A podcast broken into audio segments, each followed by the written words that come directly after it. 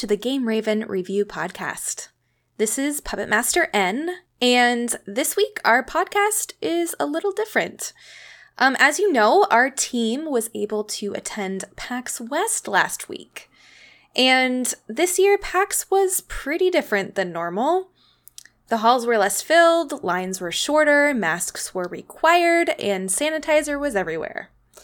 And the event was also missing some of the bigger titles we're all used to experiencing at PAX. And for some of us, this was a big disappointment. But for those of us in the indie community, honestly, it was exactly what we needed. In this episode, we're going to hear from some of the amazing indie devs our team got to meet at this scaled down version of PAX. So stay tuned. We'll be back right after this.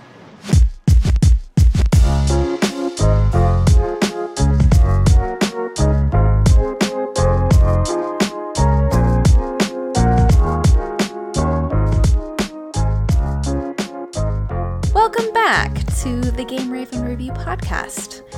We're going to start off this segment with an interview with Aaron's Gift. Our podcast host, Sam, had the pleasure of interviewing Joe and Kristen Sheriff of Inktail Studios about their upcoming action adventure role playing game.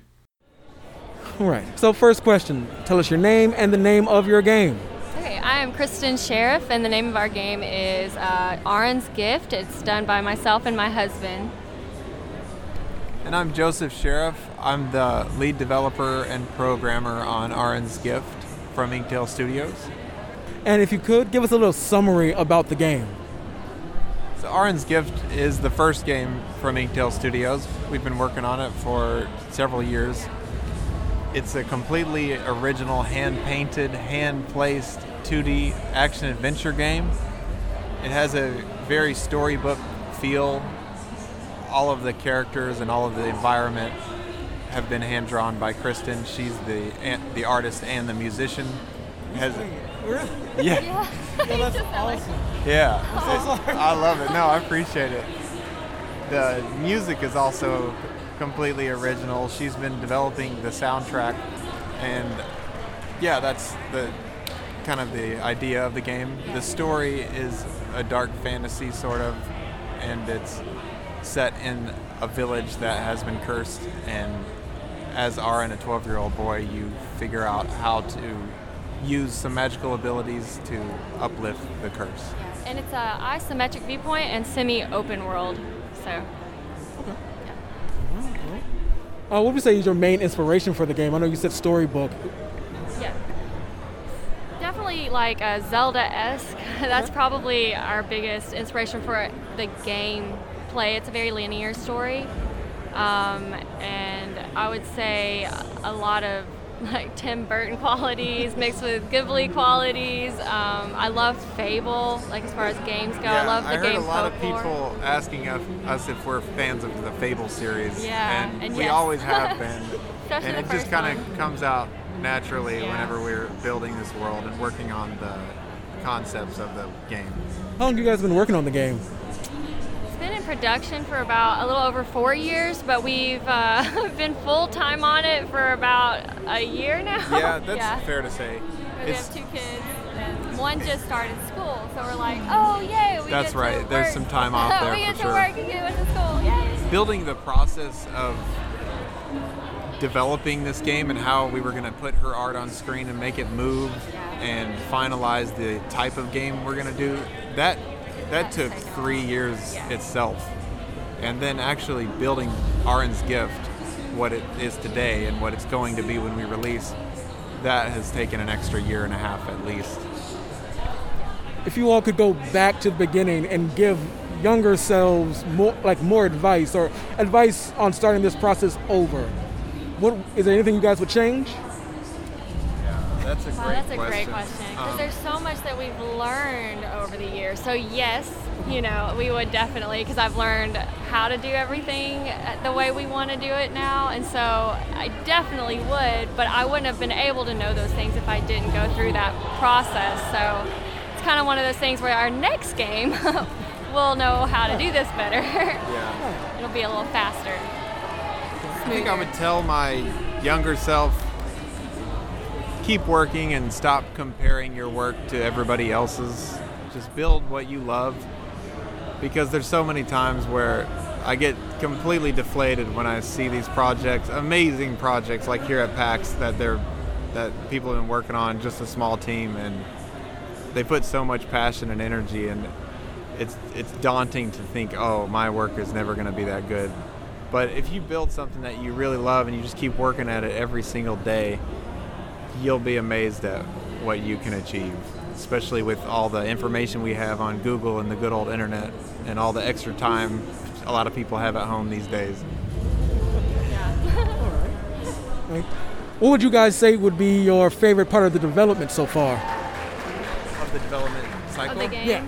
Definitely seeing it put together and then finally like working. It's just incredible to see all the puzzle pieces because you you know you see it for so long in pieces.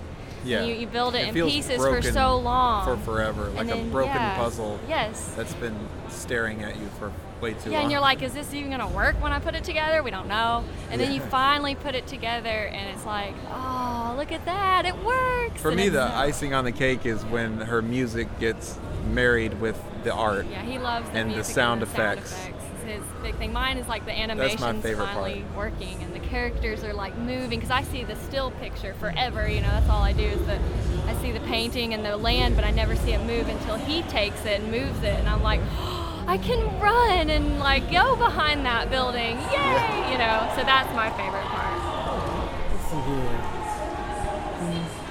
Is there anything you would like our listeners and readers to know about the game? Based off a book we were writing, actually. Um, we decided to kind of take that and turn it into a game. So it's like it's our first project we've ever tried. We've never made a game before, so it's the first time we ever actually attempted to. And that's why we just were like, oh, this is really cool. And he, he was already a, um, he had his master's in computer programming. I was already an established physical artist, but we had this huge passion for games and so we just were like, let's try to make a game out of this. so that's kind of where it was inspired from. Um, I would say if you like these types of games, these storybook cozy feels, and you know that there's a small team making it, I would say just reach out and support them every once in a while and let them know that you're ready for it when it's released. That helps a lot, and just keep an eye on Aaron's gift because we have a lot more art and levels to show. And what we've shown here at PAX is it's representative of the of the final game for sure. You will see the village and you will see a lot of the characters you've you've seen today, but there's There's a whole other- probably about five times more that we haven't shown.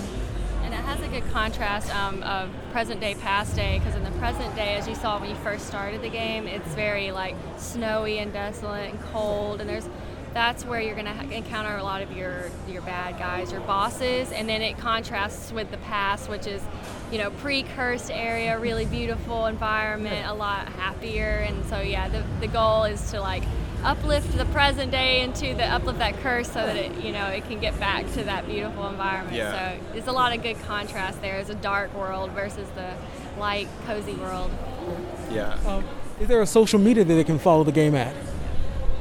Yes, so we're on Discord, the Aaron's Gift Discord, and on Twitter. We'll have a I'm going to put Discord on the front of our website, inktailstudios.com, and we, we will be on Steam wish list we're on instagram in a couple weeks. as Instagram is maybe the best place because Yeah. Kristen has been an artist for years, probably eight years now. Yeah, and she's good at posting her art and my animation on Instagram.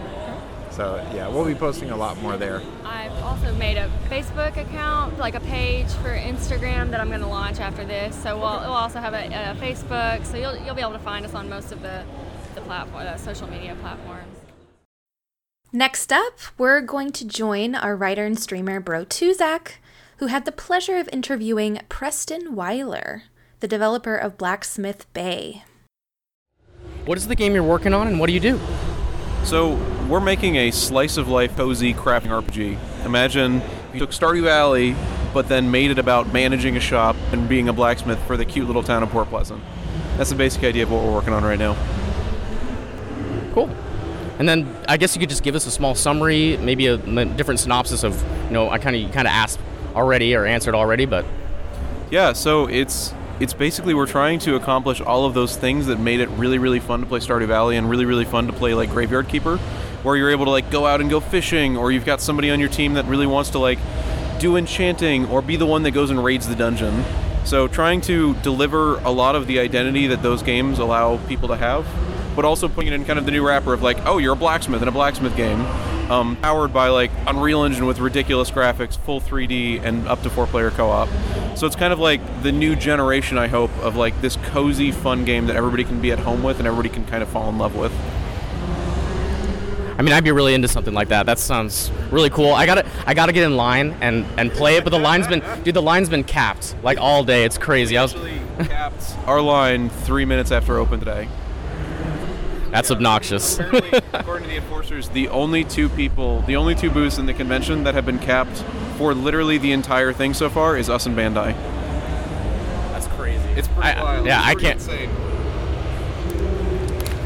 So I know you talked about Stardew Valley, and that kind of answers my next question about what's going to be the most like thing that inspired you. Was there maybe any other games that inspired you at all uh, in the developmental process? I mean, My Time at Portia had a really, really beautiful art style. It was able to deliver on that like colorful, lovely, spectacular world. World of Warcraft also has like a similar feel of that like painterly aesthetic, and it feels like moving this style of game, this genre of game, from 2D with Stardew Valley to 3D, where we can deliver more of a wild experience with crazy cities with amazing verticality. It can expand that entire cozy aesthetic to a place that it hadn't necessarily seen before or had seen but seen to a, a lesser extent with like My Time at Portia projects like that. So there's like loads of stuff that's really really exciting. One of the weirder things that was like really interesting to us was a game called Heroes of Hammerwatch. It's like a huge 2D game, dungeon crawler, and it delivered this spectacular dungeon crawling experience. Like end to end, it was the most interesting I've seen a dungeon done, and it was a roguelike, so it was replayable. So we're actually looking to take a lot of the design hints for our dungeons based on that game too, because it's like they just nailed the head of exactly the type of experience that we are trying to accomplish with our game. But yeah, it's it's it's exciting to look at all of the different ones inside the cozy genre, and then outside of like the cozy game genre, and kind of steal the fun things that we can find from everybody. I think hopefully that's one of the things that's going to make Blacksmith Bay um, kind of a fun addition to everything. I mean, I mean, you're already going to get a lot of people with the Stardew Valley kind of like niche in there, but like all those other games, that's what's going to bring me in. So I remember playing Heroes of Hammerwatch like the first time. Buddy got it for me, like fi- like 5 a.m. because he's in Australia, and so he's like, "Dude, let's play this game," and he's like, "I got an extra copy," and it was such a great experience. So I'm excited to see what you guys have in store. Yeah. it, like it surprised us. It like we we walked into it and we all played it. We we all get together, the whole dev team, to play games like once a week. And that was just one of the ones that we just had lined up, and we didn't expect anything from it.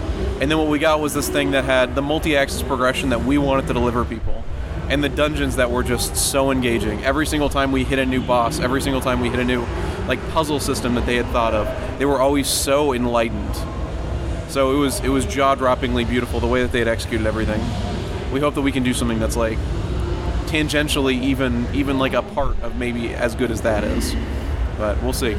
Awesome, cool. So, my favorite question to ask in these interviews is, if if you could go back and redo the game, would you do it? And if so, what would you change? We did go back and redo the game. yeah, this is the second pass at this project. Um, this game started as a game jam. It started as a game called Smeltdown, and it was a frenetic party game where you threw pizza across the room, and you know it was like one of those type overcooked type style games, um, where it was about like making weapons as people came in and ordered them. It was a fun game. It was a fun experience. But in the heart of it, like 562 Interactive is really about making like really really accessible, cozy, fun games, and this didn't. That experience didn't lend itself very well to that. And I felt like we could do so much more, making it something that like the user got to be a little bit more involved with like oh they can decorate their shop and they can go on these adventures and we could tell longer stories and we could do more of the multi-axis progression we wanted to do. So that's an we ended up going back and rebuilding um, a lot of the game. Maybe not rebuilding but like building in a different direction than we had initially intended to. Um, we also like changed from single player to multiplayer. So like that was a pretty huge transition um, for our dev team to be able to move and like expand it into something that like now you don't just have to play by yourself, but you can invite your friends in to play with you. And we changed perspective. We were top down for a while, like more of a Diablo type camera. But then we started getting all of our level design done, and we realized over and over and over again that when we were a, a top-down game, we were limiting ourselves in a lot of the same ways that Stardew Valley was limited in their level design.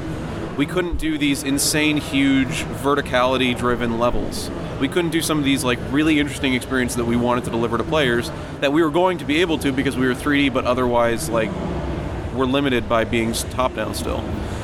Um, so we went third person over the shoulder and redesigned our whole town and that's where you get the dwarven artifact town that we're in now and it's just like such a such a better mo- more spectacular experience than what we had before so we're going to keep on like every time we see an opportunity to be like ah uh, maybe this isn't working exactly the way that it wants to we're totally cool to throw stuff away and start over with stuff um, and we're kind of in it for the long haul with however long that takes for this project to get out the door um, yeah it's going to be an interesting one that's why I love that question. You had so much to talk about that. Yeah. It's perfect. And I guess, you know, last final two here, what's been your favorite part in the developmental process? So we had a we had an interesting development process with this one. Typically when you're building a game, you do pre-production and then you do like you basically figure out what the game is going to be and then you do production. But at 562 we have a somewhat different philosophy. So we did on this new newest iteration of the game, we did a pre-production phase where we were building it out. Everybody got to be really, really creative with the initial ideas for everything that we wanted to do. We got to do production for about three months, four months, and then we went back into another pre-production phase where we trimmed down the experience. We figured out exactly what we wanted everything to look like, but we were able to do that under the guise of understanding what the game had already been for those first three months. We got to do that with understanding how people played it in those first three months.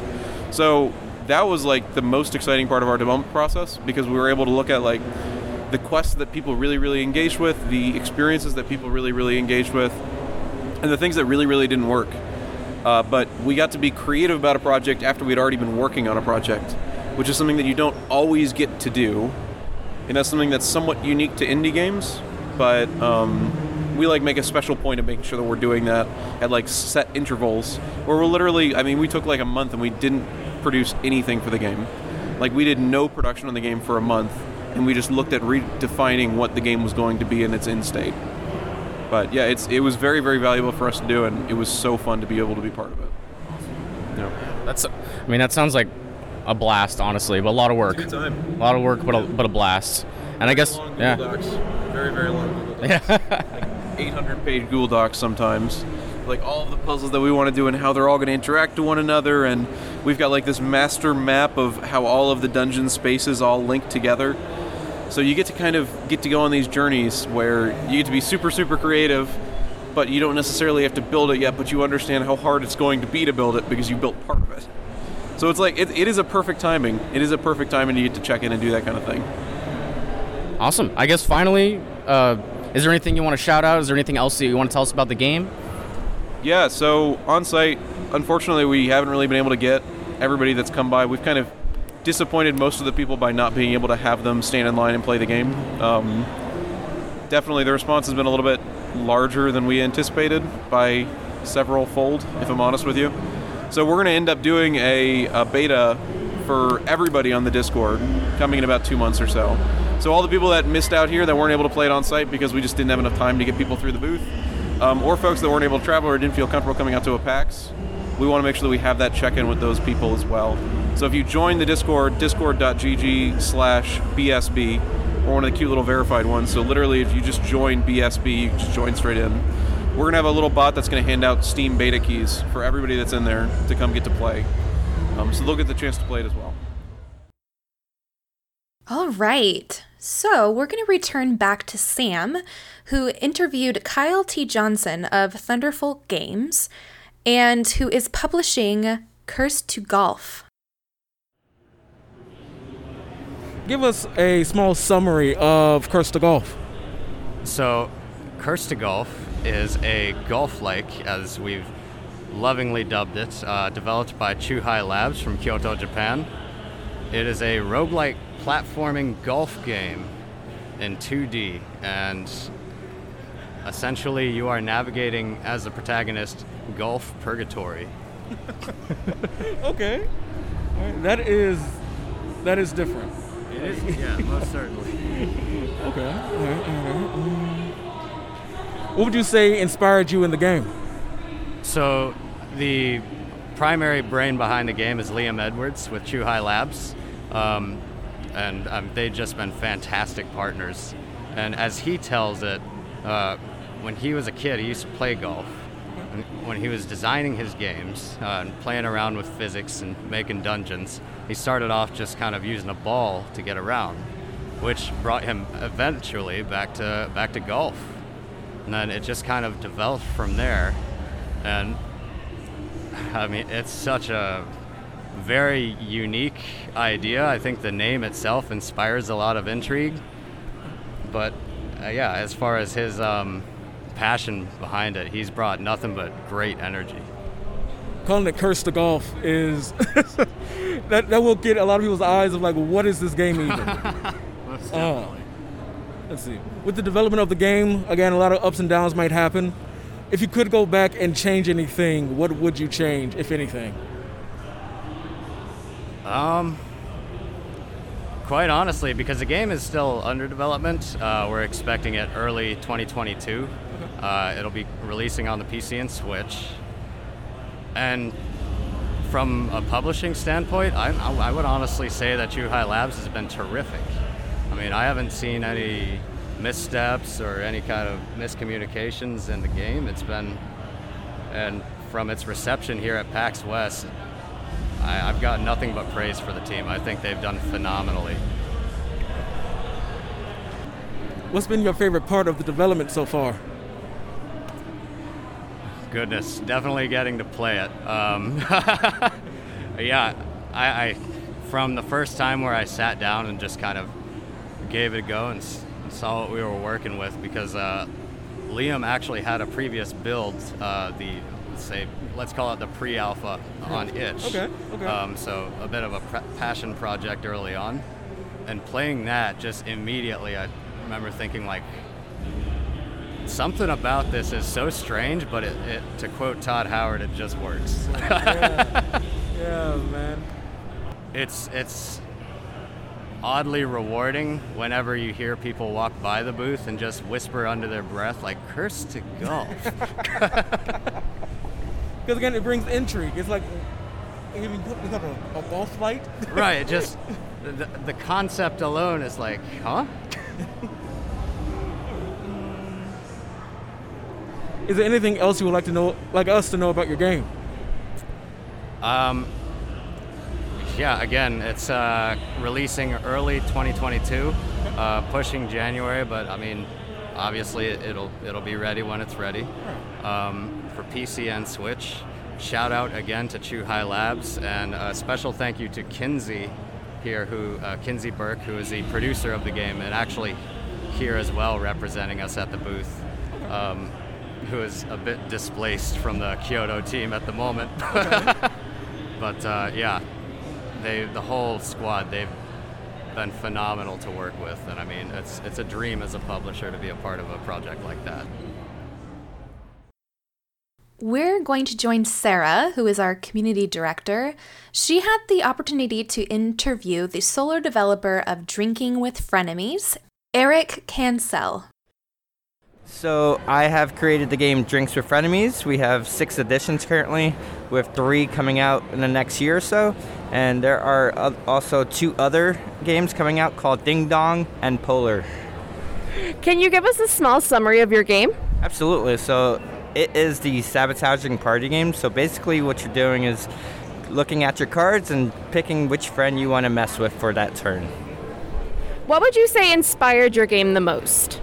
Um, it's basically getting people to socialize, get them out of their shells, and having a good time. You know, l- being able to laugh at yourself and others. It's it's it's a great thing I think for society that we need to come together with.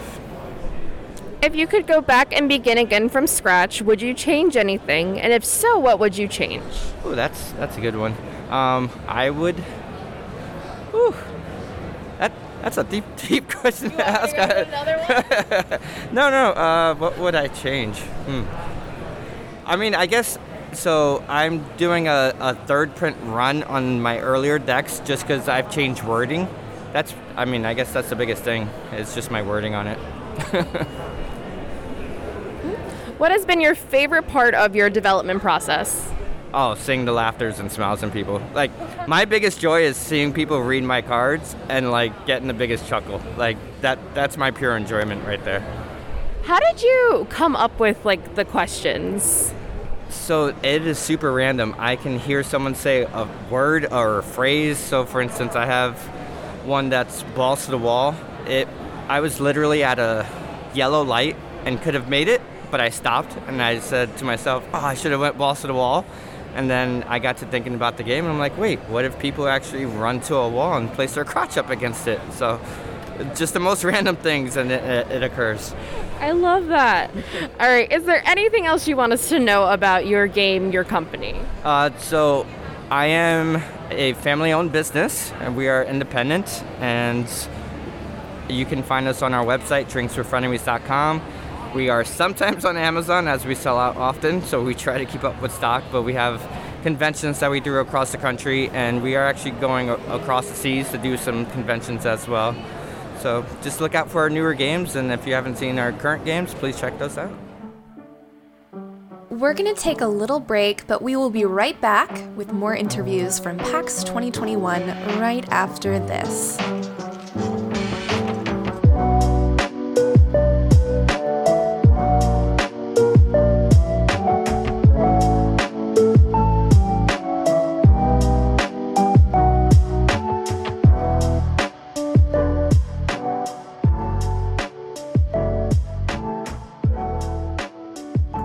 Back to the Game Raven Review podcast.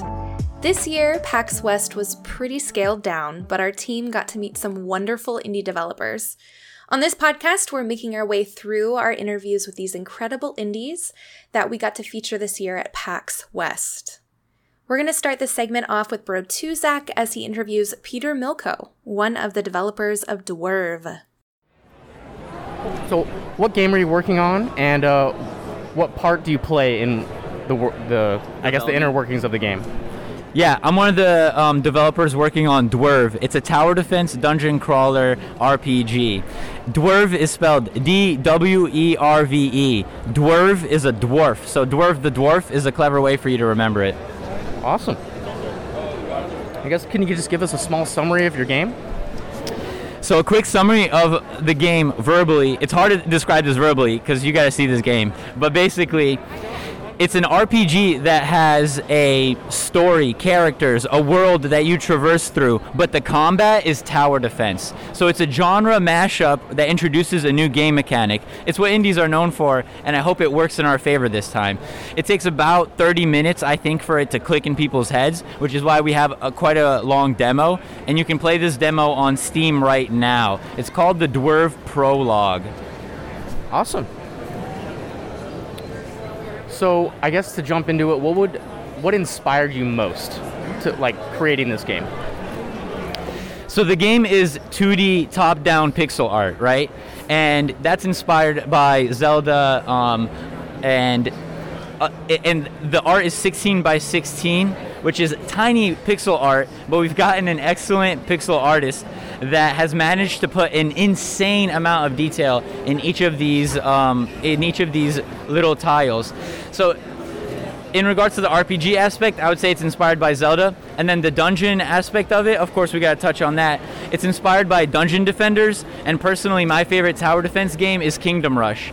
And if any of you have played Kingdom Rush, they, they have heroes in that game. And the heroes have abilities, and you can move them around the battlefield. And for me, that was the funnest part about Kingdom Rush. I wanted to have a hero.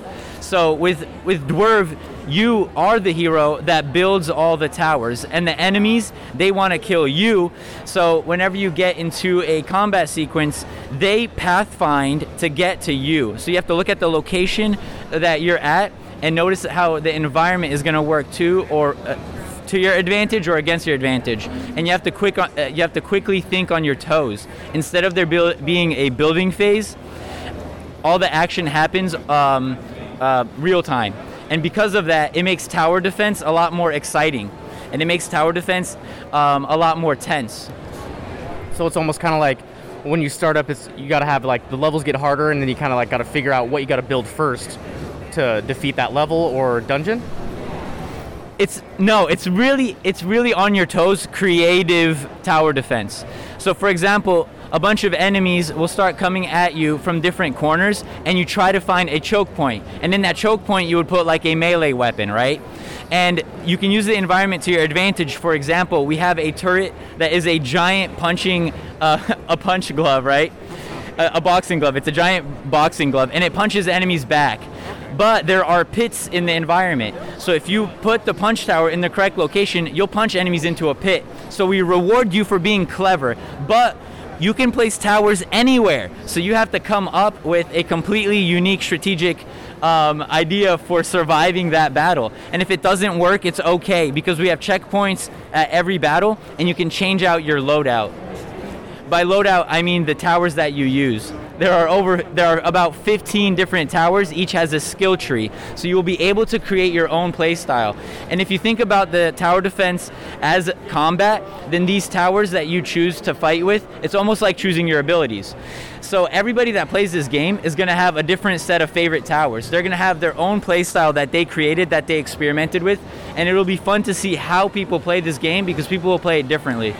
I love those kind of games because you can just pick kind of like niche ways to play or Oh, just yeah. like super meta ways to you play. some things just for fun because they make you laugh, right? So, for example, you will discover combos in the game, and since we were talking about the punch tower, I might as well tell you about a combo.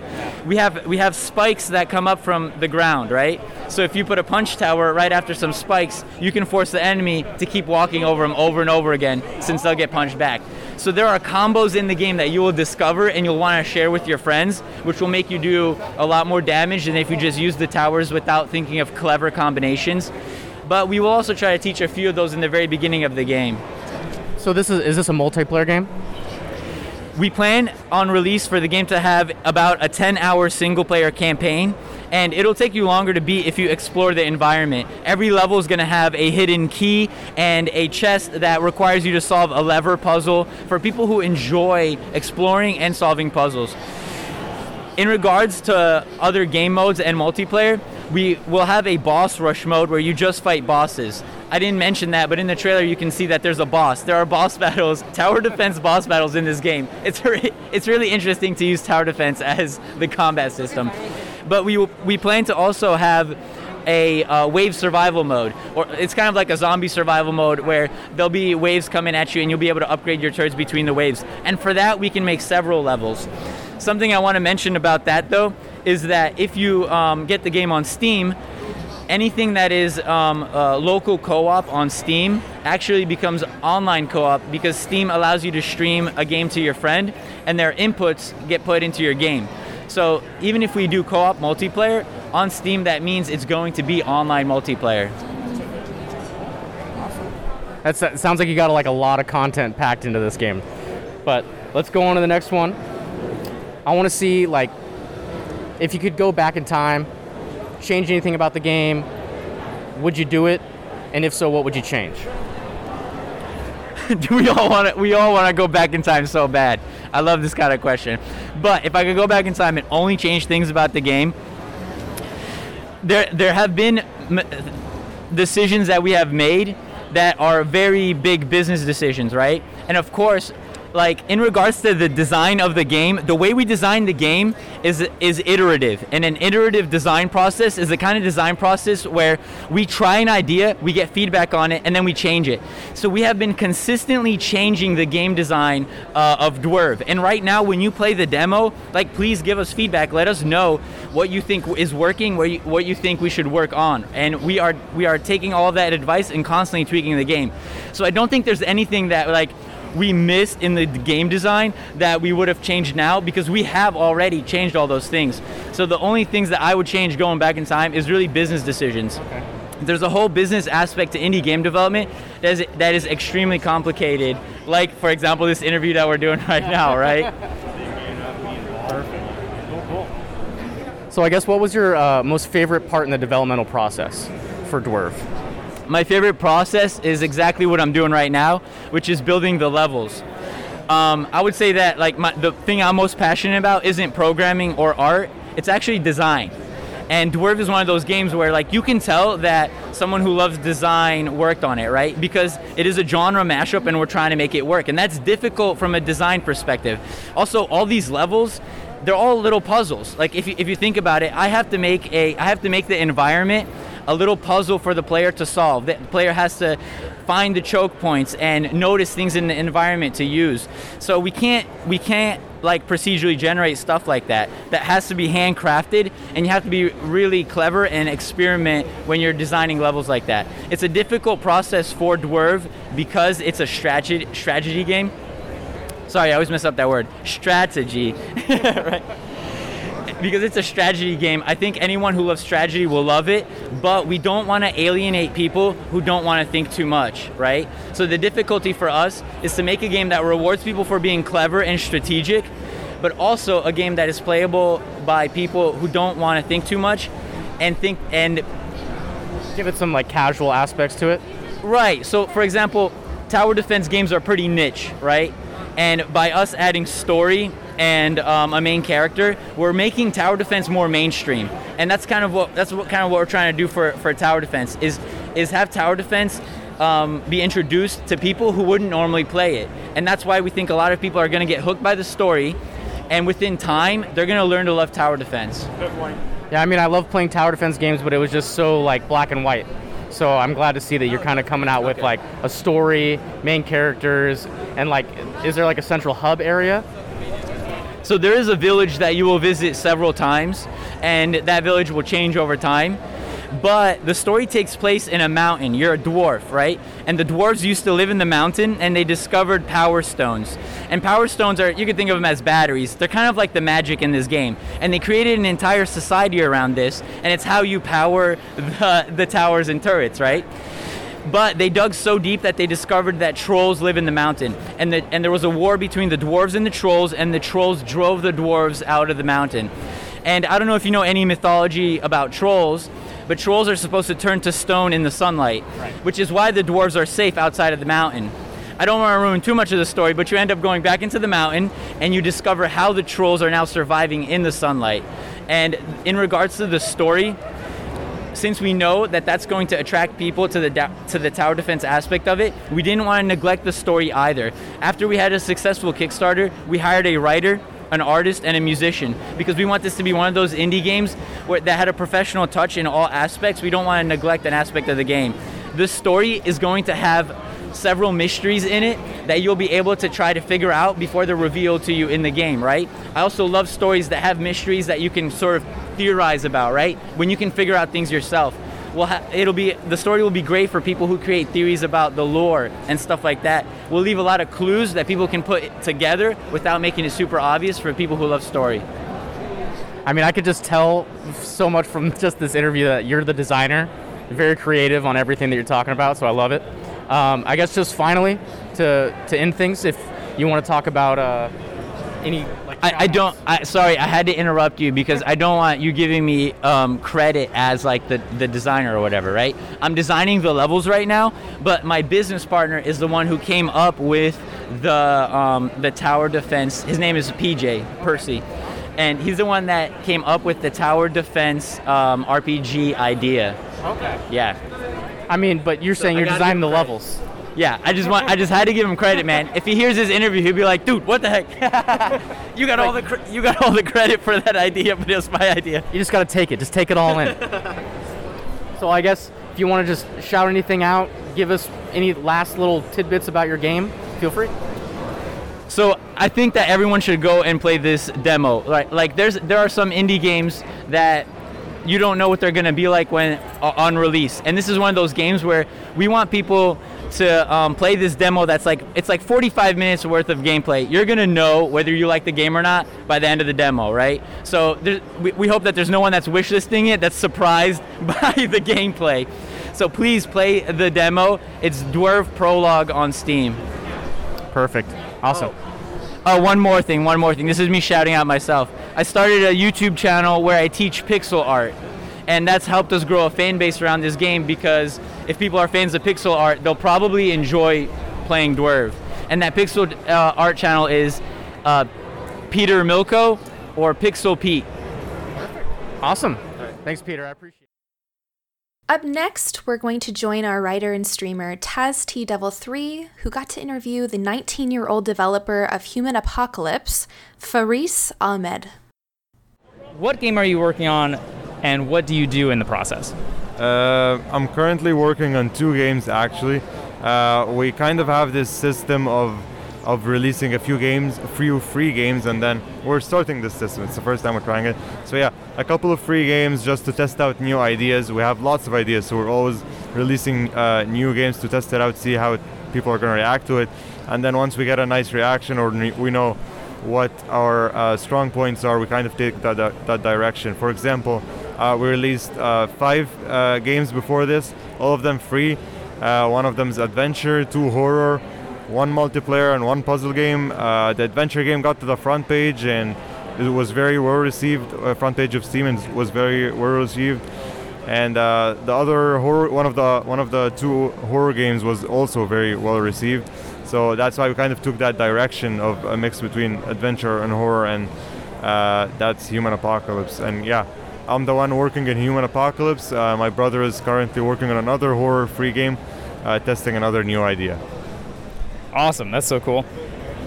Um, so, give us a small summary of Human Apocalypse. All right, so Human Apocalypse is kind of a different twist on the normal zombie stuff. You know, every zombie game, uh, you get thrown into a post-apocalyptic world. Uh, shoot the zombies, kill the humans, go get food, loot that house, get water, uh, whatever. This game, it's set in a post post-apocalyptic world. So the zombie apocalypse has already happened. A cure has been found. All the zombies have been cured. They're now perfectly normal humans again, except they still look like zombies. They're still colored green. Uh, so yeah, it's an adventure game. Uh, you play as one of those ex-zombies. You move to a new town, and is just exploring how life would be after the apocalypse as a zombie. I feel like it's very interesting because, you know, like you said, you see a lot of post-apocalypse genre in gaming, uh, but I've never really seen a post-post apocalypse. What happens after we've kind of sort of fixed the world? And do you think that you were inspired by like, like games and uh, other types of media shows and things like that? So um, this idea I've had it for quite a long time. When I was a kid, I was obsessed with zombie movies, but they all they all end up with the same thing. Somehow the survivors end up on a rooftop. A helicopter comes from nowhere, saves them. A happy ending. The movie ends. But like, what happens? what happens after? You know, this virus still there. There, the city is full of zombies. All that, and I haven't found really any any any TV show or any movie that covers that topic. And I was like, all right, maybe I can tackle that one day. That was that was way long long ago, and then Corona happened, you know, and you also can't help but wonder, like, Corona was what about a year and a half, two years ago, and we're still wearing like I'm here sitting in front of you wearing a mask. So you also can't help but wonder what's gonna happen after this ends. And yeah, so when I was in quarantine, it kind of kicked back this this idea back into gear, you know. And yeah, now now I'm working on it again. That's awesome. Uh, if you can go back uh, and begin again from scratch, uh, would you change anything? If so, uh, what would you change? Well, the game uh, it's been in development for you might not believe this, but it's been in development for about two months. So uh, yeah, uh, not really. i it's, so far, it's going pretty great. Uh, when I got the the email from PAX that I was accepted into the PAX 10, uh, like before that it was very chill. I was just working on it in my free time whenever I feel like it. But then when I got that email and now I have, I need to have a, a playable demo ready. Uh, I kind of rushed. So all of that stuff uh, that you see in the game and the playable demo and everything, all of this was made in like one month. So yeah, uh, if I were to go back, I wouldn't do that much differently. That's crazy. Two months and you're here at PAX. That's crazy. That's unbelievable. Yeah, it's, it was definitely a shock when I got that email. Uh, but yeah, also uh, the style, the how some of the some of the mechanics of the game was as I mentioned, I made five free games before. Uh, one of them adventure, one of them horror. So I kind of took some of those mechanics, uh, some of the assets, uh, the the process I used to make the the sprites and everything. So yeah, that definitely saved lots of time and it makes the process way faster. That's awesome. Um, what has been your favorite part of the development process?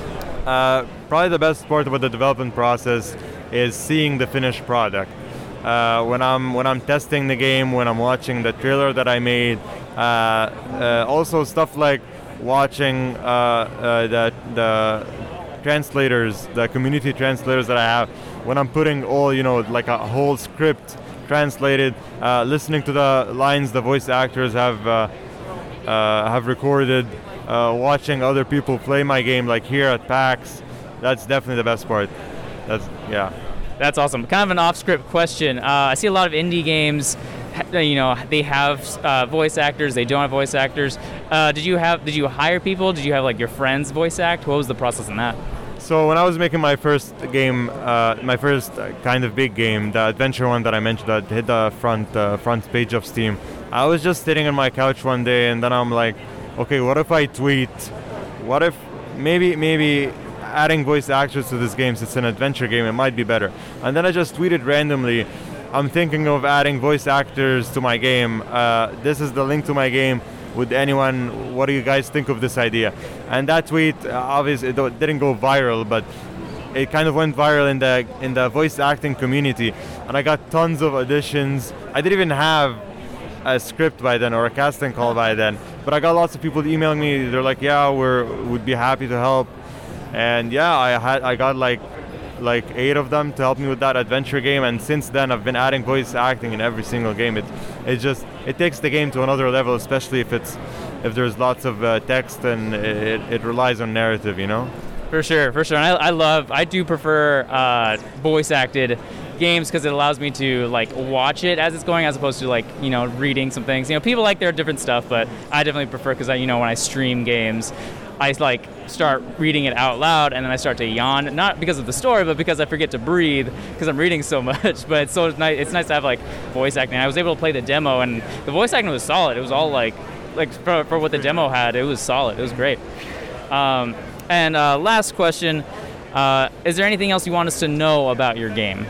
Uh, so not really. The game. Uh, it's. I'm. I'm currently working on it. I have school starting soon. I'm 19, by the way. Uh, my brother is 18, so we have to balance school with it. But we're aiming for uh, release in late. Uh, I mean, early 2022.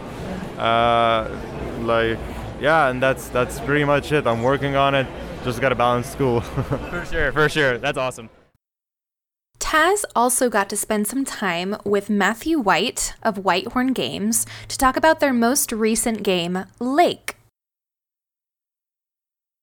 All right, Matt. What game uh, for Whitethorn Games? What is the latest game to come out for you guys? Yeah, that'd be Lake. It came out September 1st. Currently, it's a PC via Steam and the Epic Game Store, as well as an Xbox exclusive for the whole family of consoles. For sure. And for Whitethorn Games in general, uh, what is your position? Yeah, so we're a publisher. We uh, currently represent about 29 intellectual properties in every country in the world and on every major platform. Uh, we're basically an aggregator of cozy, approachable experiences. Doesn't necessarily mean that they have to fit that aesthetic, but we really use three brand pillars when we uh, look at games to sign. We want them to be approachable, by which we mean that anybody, toddler to grandma, no gaming experience to hardcore gamer, can pick it up and play it instantly. We say that they're bite sized, meaning that in the amount of time it takes you to sit down and have a cup of tea, maybe an hour, you know, you have a whole experience in that amount of time. And then we say that they're stress free. By that, we don't necessarily mean that they're not difficult per se, but rather that we don't lock things away from you in the game if you can't get good, so to speak. So you're not going to die and have to restart the whole game, you know, waste your hour. We're not going to hide content from you if you're not twitchy enough. So that's those three things make uh, make up what we sign, and by adhering to those, we kind of have carved out a really sort of unique type of game. I think. That's awesome. That's a lot. That's a lot of good stuff. I appreciate it. I say it a lot. So it's very- it's you, you got it. In. yeah, yeah, yeah. Um, can you give me a small summary of Lake? Mm-hmm. Yeah, so Lake is a narrative-driven adventure game. You're a 40-something woman living in a major city in the 1980s, working on a precursor to spreadsheet software, uh, way back when, before this was common. Um, and so she has an opportunity to fill in for her father as a temp at the tiny mail office in her hometown in order to let him finally take a vacation. She takes that opportunity, being good daughter, gets some time to also decompress in the forest from a difficult job. You live with Meredith for 14 days. Uh, each day is sort of an episode, so to speak, um, and that that throughout you sort of learn about the town and how it's changed in the 20 since 20 some years since you've been there, as well as sort of how you've changed. And it's very much a self-discovery kind of journey. That you do get to choose what Meredith does. Time in the game progresses based on your actions, not based on actual time. So it can be as fast or as slow as an experience as you want it to be. Uh, do you know if the game has, uh, from what it sounds like, a lot of different decisions can be made? Does it add to the replay value? You go through two weeks, I believe, and then you can just, oh, wow, I want to do this instead. Sure. So I think this is the kind of game that I would recommend, sort of like what David Cage says, maybe not quite so oblique. I mean, he says don't play my games twice. I don't. That's not what I would say here. I think you need to play Lake once, play it as you like it, maybe put it down for a couple of weeks and visit again. So there are different endings. There's tons of choices to make. What happens with Meredith is entirely left up to the player. If you are a sort of more introverted person where someone asks you out for drinks one night and you're like, you know, I really would honestly rather stay at home and read, we have a whole series of fully narrated books and TV series and things that Meredith can chill out with. You can be as much of a social butterfly as you like, going through, you know, learning about all the characters the content of the game, the vignettes, the people, and the, the characters are really what the value is here. A lot of reviewers tend to, you know, they see the M rating, which is just because of alcohol mostly. Uh, they see the M rating and they think like, oh, it's going to have a dark twist kind of thing, and it, it really, it does not. You'll be very, very disappointed. Um, you know, someone at the booth the other day said life is strange without the strange. You know, um, one reviewer said uh, uh, Death Stranding without the bullshit, which I thought was interesting. But that very much is the kind of thing we're looking at here. We want it to be relaxing and beautiful and, and, and, and, and slow above all else. We as a company try to position ourselves as like, you know, queer pastoral escapism is really big in all of our titles. So, you know, if like getting two characters to smooch and run away to the country is appealing to you, you're going to find that in virtually every game we sell. Okay. Awesome. Awesome. And uh, you sounds like you're very uh, close with all the developers uh, of uh, Whitethorn Games. Do you happen to know what the inspiration was behind the development process? Oh, for Lake. Yeah, yeah, yeah. So um, actually, it's ironic. It's literally just a postcard they saw that had this car driving in the Pacific Northwest next to this beautiful kind of, it might have been Puget Sound, actually. Um, and so the developers, uh, one of the team members, Dylan, actually lived in Oregon for some time, I think for school. Um, and so that was sort of the inspiration. They did take numerous reference trips. I think they were just struck by the beauty of the verticality of the Pacific Northwest. You know, I mean, I'm certainly not from here, but it's hard not to appreciate it. You land, and you, you know immediately as you're driving on the highway, you have Rainier in the background, and there's this really striking interplay of water and rock and tree. And we really tried to capture that in lakes. There's a photo mode in there, and it's 1980s photo mode, meaning you have no idea what the picture you just took looks like until you go to the Photoshop and develop it. Oh, okay. And so there's a lot of that in the game that's I think really important. It's it's really about placemaking, and and that that's hugely the inspiration there. I think also Jos, the head writer, it's the team from the Netherlands. He's very much a, a movie buff, so there's a lot of movie content in here. It's written very much like a movie, um, and it, it very much plays that way. That's awesome. Uh, do you happen to know also if the developer were to go back? Uh, it sounds like you know they said uh, I don't want people playing my games twice, things like that. Um, do you know if they were to do Lake over again from scratch, would they change anything? Would they add anything? Would they do something different? Yeah, certainly. Um, this is a very pretty game, so I think one of the things that we're all, you know, not struggling with, but one of the things that's going to present a challenge in the future here. Currently, this game's an Xbox exclusive. Um, not not to flatter Xbox, but the but the Xbox consoles are very powerful. Like they're they're very very powerful. The Series X is comparable to most gaming PCs that aren't insane, um, and so other platforms like Nintendo Switch, mobile, uh, are going to currently have a very difficult time with this game simply because of the sheer amount of like shadow play, light cones, like ray tracing. That is going to be touchy. So maybe the art style could have adjusted slightly so we get past that, but hard to say. Uh, certainly, we can hook you up with the developers on like a Zoom type situation. We normally do want to bring developers here, but uh, you know, of the games you see here across the board, we have teams from the United Kingdom, Chile, Netherlands, and Canada. And unfortunately, uh, 100% of those countries have marked the United States as a non-safe travel zone currently. Uh, so unfortunately, we won't be able to bring any of our teams. We normally do meet the dev hours at these things, but happy to hook you guys up. What has been uh, again another kind of qu- development question, but if you happen to know, Yeah. um, what is the favorite part of the development process for Lake? Oh, you know, uh, for me anyway, the thing that I always find charming are like in development bugs. I know reviewers reviewers generally like they see a pixel off and they're like ah and you know so they're harder on bugs than developers are i think there's so many charming things that have happened during development that are just like you know it's, it's ultimately a very simple mechanical game. You're really not mechanically doing anything that's too terribly complex. So there's not a lot of opportunity for like really game breaking logic bugs or anything. You know just occasionally a van goes flying off into the universe or you know meredith clips through a wall or something just bizarre happens and those moments are always really funny in the development process. Because they're very decompressing. You know it's stressful to make games. You have a lot of pressure on you. You know there's there's definitely a lot of pressure to perform a certain way and to run at a certain frame rate and so forth so occasionally when something just truly goofy happens in the dev process that can be very uh, decompressing That yeah, I can't imagine in a stressful process, even like probably time crunches and things like that. You yeah, you, you experience your van like just fly up. And you're Yeah, I like, mean, oh shoot, but at the same time, you're like, it kind of it kind of breaks you out a little bit from it's a feature Yeah.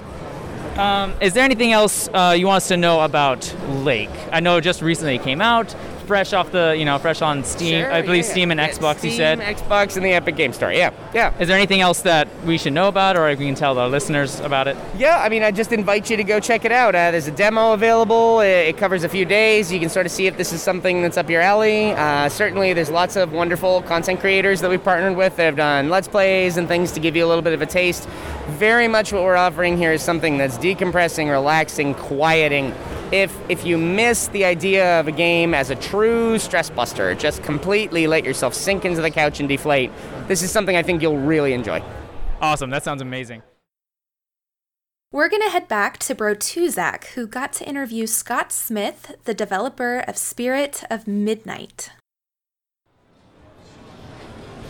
So Scott, what is the name of the game you're working on, and what is your uh, what's your job within the game? Sure. So I'm working on Spirit of Midnight, and my job is, is most of the roles actually. So I, I do all the animation, design, graphics, and animation. Well, I said animation. Um, and uh, beyond me, we have a really great sound designer and composer, uh, and we got some help with some UI uh, in some places as well. But the bulk of it is, is me, so I'm mostly a single dev. That's really cool. That's a lot of work. And if you just want to give us a small summary of your game, Sure. So it, um, the premise of the game is you are a house cat, and one evening you encounter a spirit monster, uh, which lets you actually leave the house for the first time. Um, and as you wander the outside, uh, you- you're both kind of just being a cat outside, doing cat-like things. But in addition, you're kind of unraveling a mystery around a hidden town of animals and their relationship with the spirit and what's gone wrong. Something like the spirit should never have been in your house, and uh, uh, it's just an adventure. Awesome. I love. I mean, you're gonna get a lot of people with cats for sure. Yeah. It's gonna be a, a big blanket for people. cool. And then, and then, what would you say inspired you the most about this game? Uh, what games inspired me? Oh yeah, so Or anything, honestly. sure. um, I I always wanted to make a point-and-click adventure game after growing up with LucasArts games.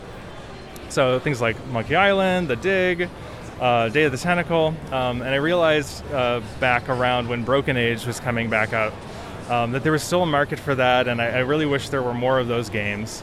Um, and in addition, when I was playing really big, heavy open world games myself, I wanted kind of a chill game to like fall back onto uh, to kind of relax. So I didn't always have to be doing the heavy mental, mental lifting or, or you know dexterity uh, in those bigger games. So uh, that kind of led me to want to make uh, an adventure game myself, uh, as well as I've always loved cats. I figured a cat could be a great protagonist or hero of the game, uh, and I ran with that, and, and, and here we are. Awesome. I love that. I've, I've done a lot of like just open world point and click adventures, so it's really cool to see that you're kind of adding more of a cozy aspect to it. That's really cool. And my favorite question to always ask is if you could go back, kind of redo the entire game just from scratch, or maybe like change certain things, um, would you do it? And if so, why? Um, I don't know that I would change much. Um, we did actually start in a different place. We had a kind of a 3D game with real normal puzzles, like um, as opposed to situational puzzles, which you'd find more in, um, in a true adventure game like we have. Um, uh, I think we ended up with something that we can produce uh, uh, to the level of fidelity that we like, um, using the skill sets of the team. and it's going over great. People say they love the art style. Uh, it tracks them like we wanted the, wanted it to, and um, it's just enjoyable to see. Awesome. Well, I guess we can go next with uh, what was your favorite like part in developing the game? Like, what was the what was the most fun that you had in the developmental process?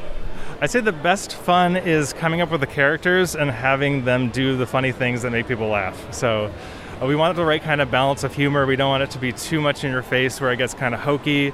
We want we want it to always be surprising and and um, even in terms of an adventure game.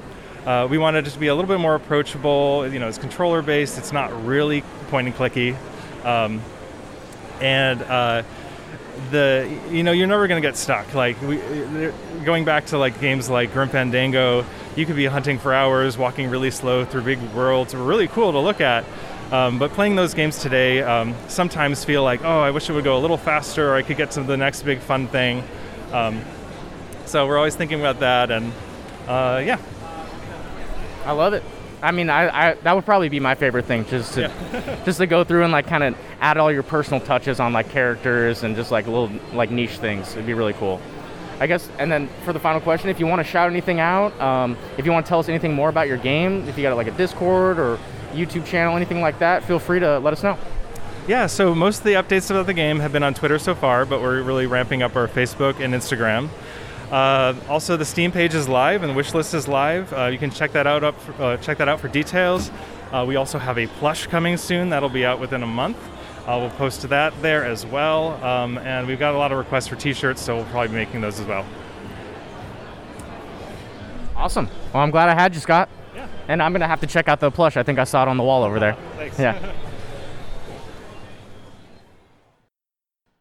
We're going to take another break, but we have more interviews for you to look forward to from our experience at PAX West 2021. So stay tuned. We'll be back right after this.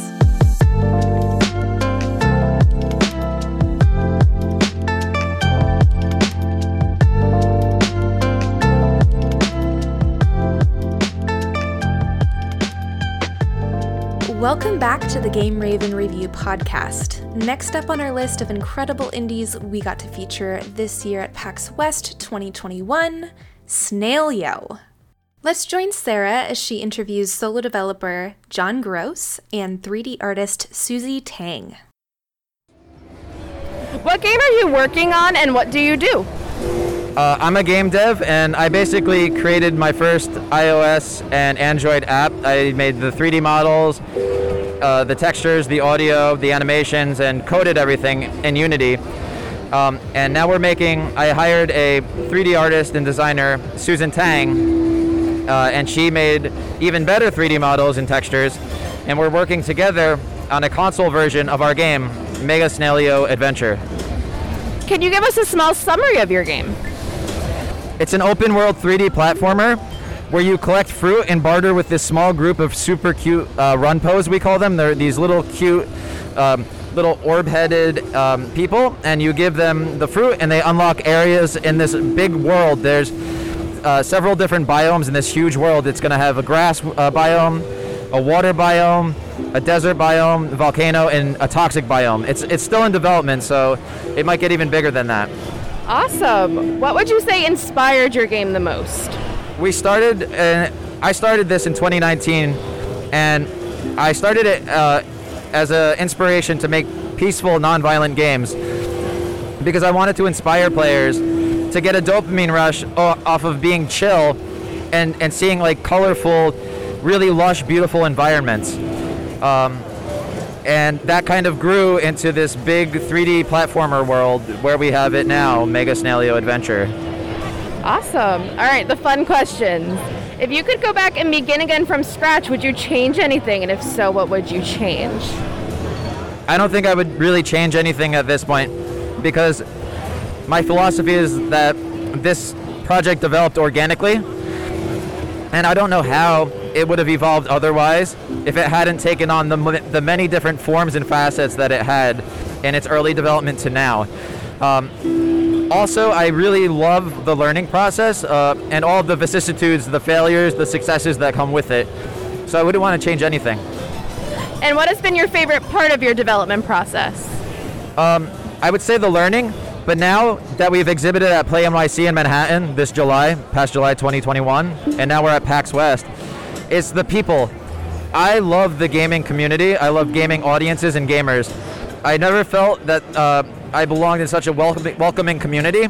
I don't know if it's what I bring to the table and then that's what I get back, but I've really just loved like walking through these ex- exhibition halls and seeing how people engage and they're so friendly and curious. And is there anything else you want us to know about your game or what you do? Yeah, right now we've been working on the game. It's a, um, a very small demo of the game, and we really want public support. So if you could go to bezenyo.com, that's B E Z E N Y O.com. All of our social media links are there. And if you could follow and share us on any of the fo- uh, big social media platforms, you know, Facebook, Twitter, Instagram, Discord, TikTok, it would go a long way because we're looking to find publishers or investors to, to fund this project to get it on a legitimate console system. Uh, right now, I'm currently working on Snailio, um, and I'm a th- freelance 3D artist by trade. Uh, and I'm just helping John update some of the assets from the mobile game to make a more PC console, like updated, uh, high fidelity version, high res version. Sorry. What would you say inspired your work the most? Uh, well, John's character Snailio, as soon as I saw it, I immediately knew there was something special. Um, I loved how cute it was. My whole like spiel, I guess, my whole style is to do something really cute, kawaii, colorful. Um, so as soon as I saw it, I knew it would be a great fit. Uh, a lot of my inspiration came from Animal Crossing and from old N64 like plat- 3D platformers. So that was kind of the style we're trying to emulate. What has been your favorite part of the process so far? Uh, let's see. Um, well, being just a two person team is really interesting because I kind of wear a lot of hats. I'm not just the 3D artist, but I also do the concept art, I prototype everything. I'm also the technical artist. I get everything into Unity, get it hooked up, put particle effects on it. Um, and so I think that's for me the best part because I really enjoy the whole process from start to finish. I don't really like passing my work off to other people. Um, so, and I really am thankful to John for you know trusting me with all of that. So yeah. Is there anything else that you want us to know about your game?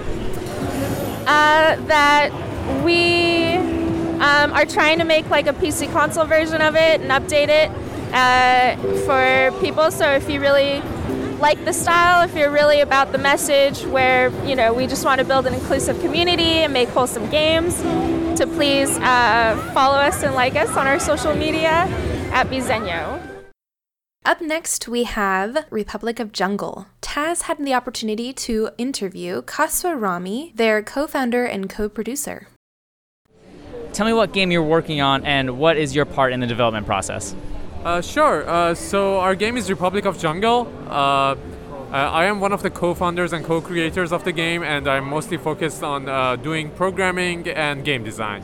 Can you give me a small summary of your game? Sure. Uh, so it's a five to ten player social deduction party game. Uh, it's a crossover between Jackbox Party Packs and classic social deduction games like Werewolf Mafia, Resistance, Secret Hitler, those type of games. And uh, same as Jackbox games, uh, you uh, one player as the host player only needs one copy of the game for the whole group, and they can run it either if they're playing in person, they can run it on a TV, and then everyone joins using their phones, or if they're playing remotely, they can just uh, share their screen on a video call or a Zoom or or a voice call on Zoom or, or Discord. Yeah. Awesome. That's a, that's that's great. Uh, what would you say? I know you kind of listed off some games of what the game is kind of like, uh, but what would you say inspired you the game? Uh, inspired your game the most? Sure. Uh, it's hard to only name one game. I think it's two games that inspired us the most. Uh, the first one is a tabletop game called Resistance Avalon. the basic mechanics of the game are inspired by Resistance Avalon. Uh, we try to add uh, more, uh, newer mechanics and features that were not possible in a physical tabletop platform to that game. and uh, improve upon the game design for that game s- because uh, the digital platform enabled us to do so many things. The second game that inspired us was uh, Jackbox Party Packs. And so, like, we used to play a lot of hardcore social deduction and tabletop games with our friends. And at some point, someone uh, introduced uh, Jackbox Party Packs to our group. And uh, since it was super convenient and accessible to like run and play, at some point we saw that people are always asking to play Jackbox. No one wanted to play those hardcore games anymore. And that was when Moin, uh, my business partner, and I uh, were like, what if we bring our favorite, uh, like more mid-core to hardcore games to this platform? And that was like uh, when this happened. We decided to work on the prototype of Republic of Jungle, and after a while, we see a lot of potential, and we decided to quit our full-time jobs and work on this. That's awesome. I love hearing stories of people that are just like, I want this game. This game doesn't exist, so we're just gonna make it. Yeah. I love that. That's awesome, and especially as convenient as something like Jackbox or something you can play virtually and don't even have to be necessarily in the same room, but you can. But you can play over a Discord call and a Zoom call, like you mentioned. Uh, I do love hear, like hearing stuff, especially with like a pandemic going on. Yeah. You know, it sucks, but you can still enjoy games with your friends, and that, that's awesome. Um, if you can go back and begin again from scratch, uh, would you change anything? And if you, if so, what would you change? Uh, about the game, about Republic of Jungle. Uh, let me see. That's a that's a good question. uh, so, we, like one, one thing that we had a hard time with was playtesting, and uh, I would have started playtesting the features we wanted to add to the game as soon as, as early as possible. Like uh, at the uh, initially when we started working on this game, we were like coding everything, making the digital version of it, and then we started playtesting, and we had to throw a lot of things out because we didn't know it's not gonna be fun, right? Until we playtested them. But we had the opportunity to like playtest them uh, using like a physical paper prototype without even like coding and like making sure everything works online because there's a lot of networking on the back end. Uh, so one thing I would have changed is that we would have we should have started the playtesting process much earlier than uh, like uh, much earlier and much more uh, like non-digital, if that makes sense. Yeah, for sure, for sure. Um, and I forgot to ask, uh, how long have you been developing this game? Uh, so we've been developing this game for a year and a half. Uh, we quitted our jobs in April uh, 2020. Uh, but before that, we've been prototyping different ideas as a as a hobby uh, in our free time for the for like maybe two and a half years before that. But the, the actual thing, the, the main process started like a year and a half ago. And how many people are on the team? Um, right now, the the main team has five people, but we have some contractors that are helping with like audio, music, voice acting, those kind of things. Yeah. Okay, cool. So you haven't like really had a problem with like outsourcing. Okay, that's awesome. Love that. Um, what's been your favorite part of the development process?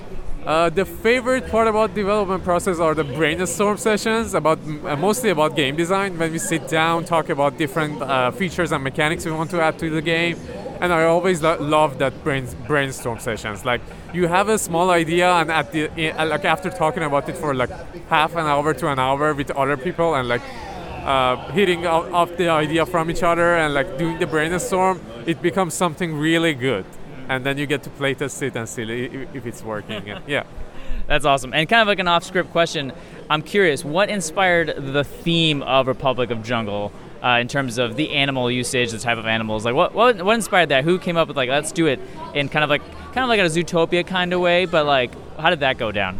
Uh, so uh, we wanted to do a political satire game, uh, and uh, we felt like the, the, the theme was, especially at the time that we were developing this game, was kind of depressing for people, and uh, it was too serious. It wasn't that funny as, as funny as we, we wanted it to be.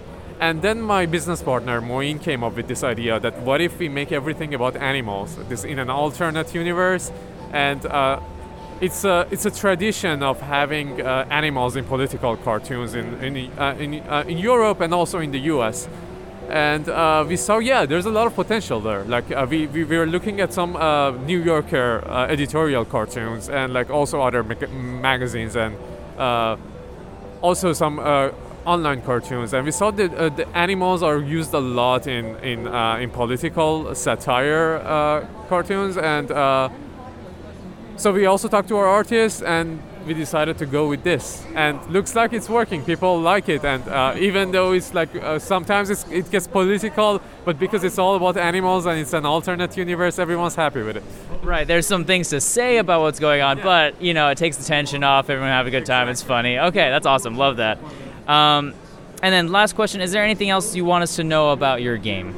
Uh, sure. So uh, we are on Kickstarter right now. Uh, we have a free web demo during our Kickstarter. It's going to be a limited time uh, free web demo.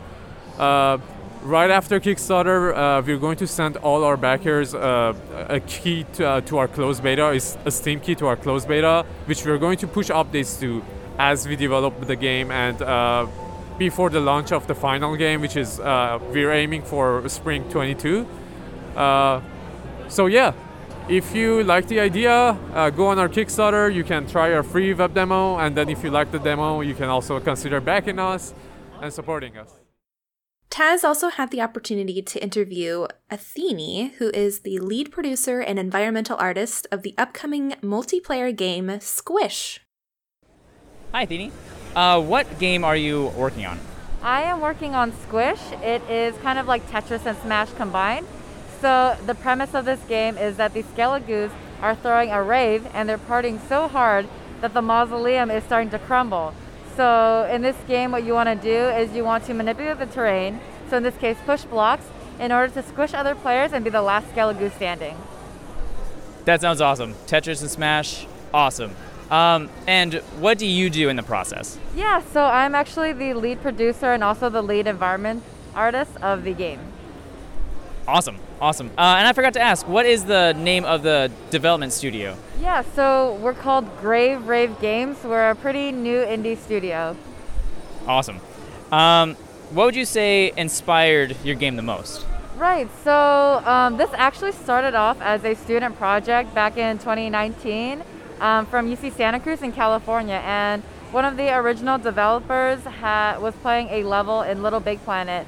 And they got the inspiration to like manipulate terrain in order to like make a game and like be really cool.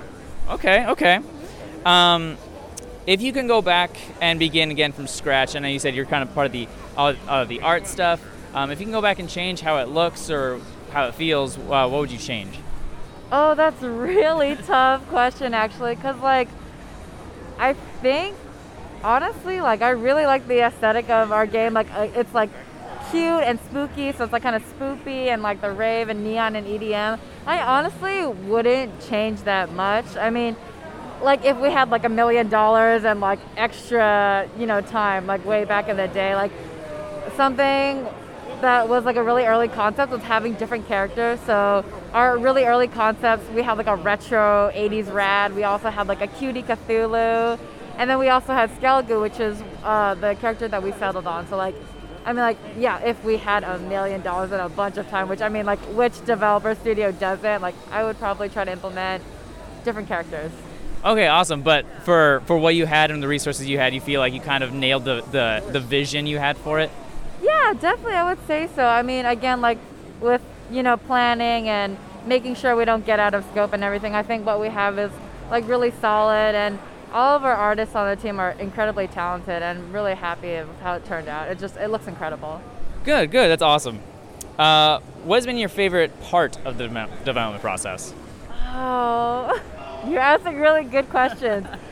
Honestly, I would say just like talking with my team and like being a part of something that's super cool. Like all of us were like pretty like close knit as a team. Like all of us were like standing on the same ground. No one's looking down at each other. We're like really open communication. Really like we're just kind of like let's make the best thing that we can and like honestly just like sitting with them and like brainstorming and having like wild ass ideas. Like no idea is a bad idea. We're like okay, like maybe this wasn't what we weren't originally imagining, but like let's play this out. Like, what does it look like? Let's like brainstorm on the on the whiteboard. Like, let's see how it goes. And some of our best ideas have come from that.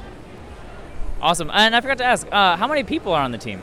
Right. So we started off with 10 back when it was a student project because, you know, we got to pass and graduate. Um, but right now we have about five people on the team. Wow, I was expecting that you'd say like, oh, now we have like 50 people, but it, it went down by half.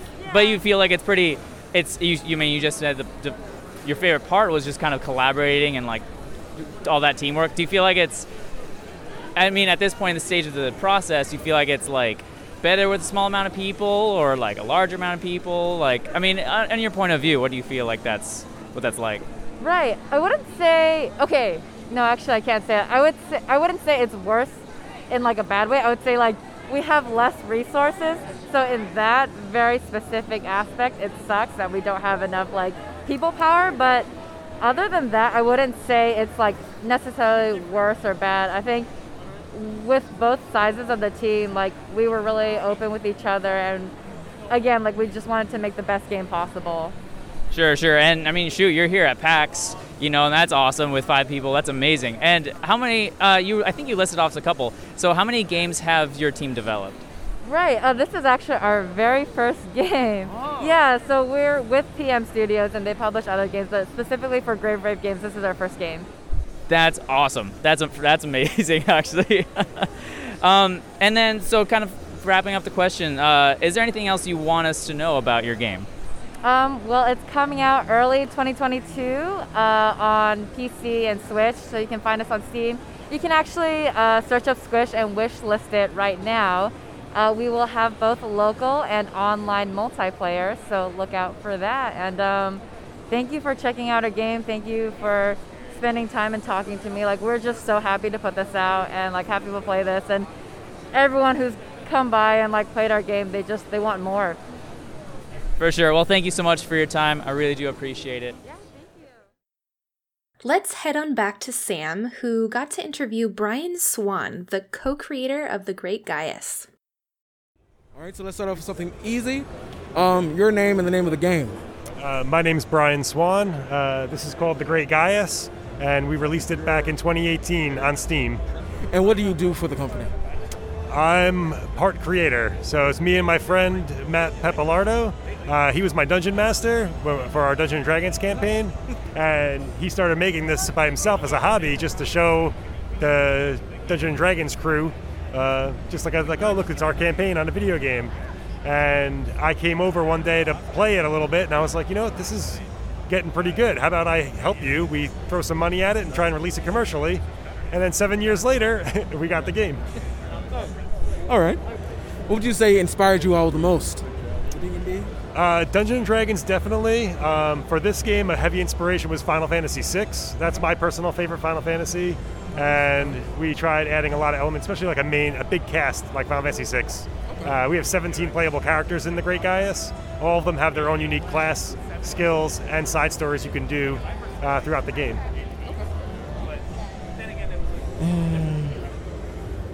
And you said it took about seven years altogether. If you could go back and change anything, what would you change, if anything? Uh, marketing. Uh, we have no ex- we have no experience with anything, um, but a lot of that time for the seven years was learning how to make a game. Um, but we didn't. We underestimated how important marketing was. Uh, we're not very good with social media, and uh, we're just we go to conventions trying to get the name out.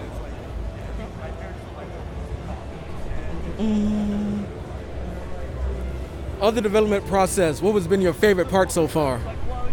Um, I mean, working with my friend, who I've, you know, we've been friends for decades, and uh, it's great working with him, um, coming up with new stories, and sometimes we'll just take a day to spitball ideas of lore and building lore around the universe we created. Uh, that's really fun for me. Um, I just love every aspect of working on video games, and I hope one day that I can make it my full-time job. Is there anything else you like our audience to know about the game? Um, well, you can find it on Steam. It's twenty dollars. Uh, I, it's over hundred hours to beat the game, so it's very meaty. Uh, we're working on the sequel right now. It's called Yallarhorn, and that Steam page is up also. It's been in development about, for about three years, and uh, yeah, check us out. We have made it to our last interview, and it is with Brotuzak, who had the opportunity to talk to Anke, who is a programmer working on The Wild at Heart. So, what is the game you're working on, and uh, what do you do within the game? Yeah, the game I'm working on is The Wild at Heart, uh, and I am uh, one of the programmers on the game. If you could just give us like a quick summary of the game. Sure. So the game is a, is a story-focused uh, adventure game. Uh, you start out as 11, 12-year-old Wake, uh, who makes a plan with his uh, best friend neighbor Kirby to run away from home. And uh, they set off on their plan, but being that they're just kids, they get lost pretty quickly. Uh, but soon after, they are met with some magical creature of the wood called Spritelings. And the Spritelings pull them further into the woods, where they find like an order of people who've been there for you know who knows how long. And they find that there's another story unraveling there, that a dark, mysterious force is kind of leaking out of the woods, and the kids take it upon themselves to, to help solve that problem. I love that. That sounds awesome. Is there anything that uh, inspired you heavily when creating the game? Yeah, so there's, I mean, all sorts of inspirations from all different types. I mean, if you, if you look at the art, you know, you can see a little like where the wild things are. I mean, I don't want to speak for our artist Justin, but I know he said things like um, the cartoon Saloon, uh, just a lot of childhood stuff that he grew up with. Mechanics wise, uh, it's pretty heavily inspired by Pikmin. You have your Spritelings, oh, sorry, you have your Spritelings, and uh, you throw them around the world. They're your conduits to the world. You can break down stuff, build up stuff, and yeah, and the story is kind of based on the, the writer and the artist's childhood. Just kind of being a child, having to deal with like, you know, real problems that we don't expect kids to actually deal with. So that's kind of our main inspirations. That sounds like some great games to live up to. I love it. Yeah. And I guess if if you could go back, like change anything, like revamp the game, would you do it? And if so, what would you change? Yeah, definitely. I mean, we're really happy with uh, kind of like how it turned out in the whole. I think personally, as, as one of the programmers, there's some like internal systems I would like to have changed. Uh, just kind of done a different way, knowing everything we know now. Like if I could go back in time from what I know now, like this is exactly what the game's going to be. Just focus on this and do it this way, and I think that would help out a lot. just like more time that you could have spent on just what you wanted instead of having to figure it out all the way. Yeah, definitely. There was like a lot of cut content. Uh, we had kind of um, our eyes were bigger than our stomachs, so to speak, and uh, we had to cut a lot. And so if we knew ahead of time, like, oh, this is going to get cut, we could spend more time on you know the stuff that made it in and kind of really polish it up and tighten it up a lot more. And what's been your favorite developmental process in the game? Favorite developmental process? I mean, r- really like the the feedback of like getting the Spritelings to play well, like how they feel with all the animations, sounds, and all the effects and just that loop of like see, putting in front of people and seeing like how they respond to that has been really rewarding. Awesome. That sounds. It sounds like the game's going to be a huge success. I think. Uh, you know, if there's any shout outs you want to give out or anything else you want to tell us about the game, I'd, I'd love to hear it. Totally, yeah. I Just want to shout, shout out the team. We got Chris Sumsky, another, another programmer, project manager. We got artist uh, Justin Baldwin, an animator, and then our writer Alex, Alex Kincaid. So just shout out the, the Wild at Heart. Um, we're out now on PC and Xbox. You can find us through Game Pass. And then later this year, we'll be on Switch and PlayStation. Awesome. Thank you so much. Thank you. And that's it, folks. Like I said, PAX was very different this year. It was super scaled down, but there were so many amazing indies. And if you want to learn more about any of the indies that we featured here on our podcast, please visit our website at gameravenreview.com. Thank you for tuning in to the Game Raven Review podcast. I have been Puppet, and you can find me on all the socials at Puppet Master N. That's Puppet Master E N. You can find Sam on Twitter at Sam Said It DFW. Brotuzak, Sarah, and Taz are all three on Twitter and Twitch at Brotuzak, B R O T U Z A K at Sarah Sweet Bee, that's Sarah Sweet as in honey, Bee as in the little insect, and Taz T Devil 3. And as always, you can find us on social media platforms at Game Raven Review, and don't forget to join our Discord at GameRavenReview.com. Have a fantastic week, and until next time.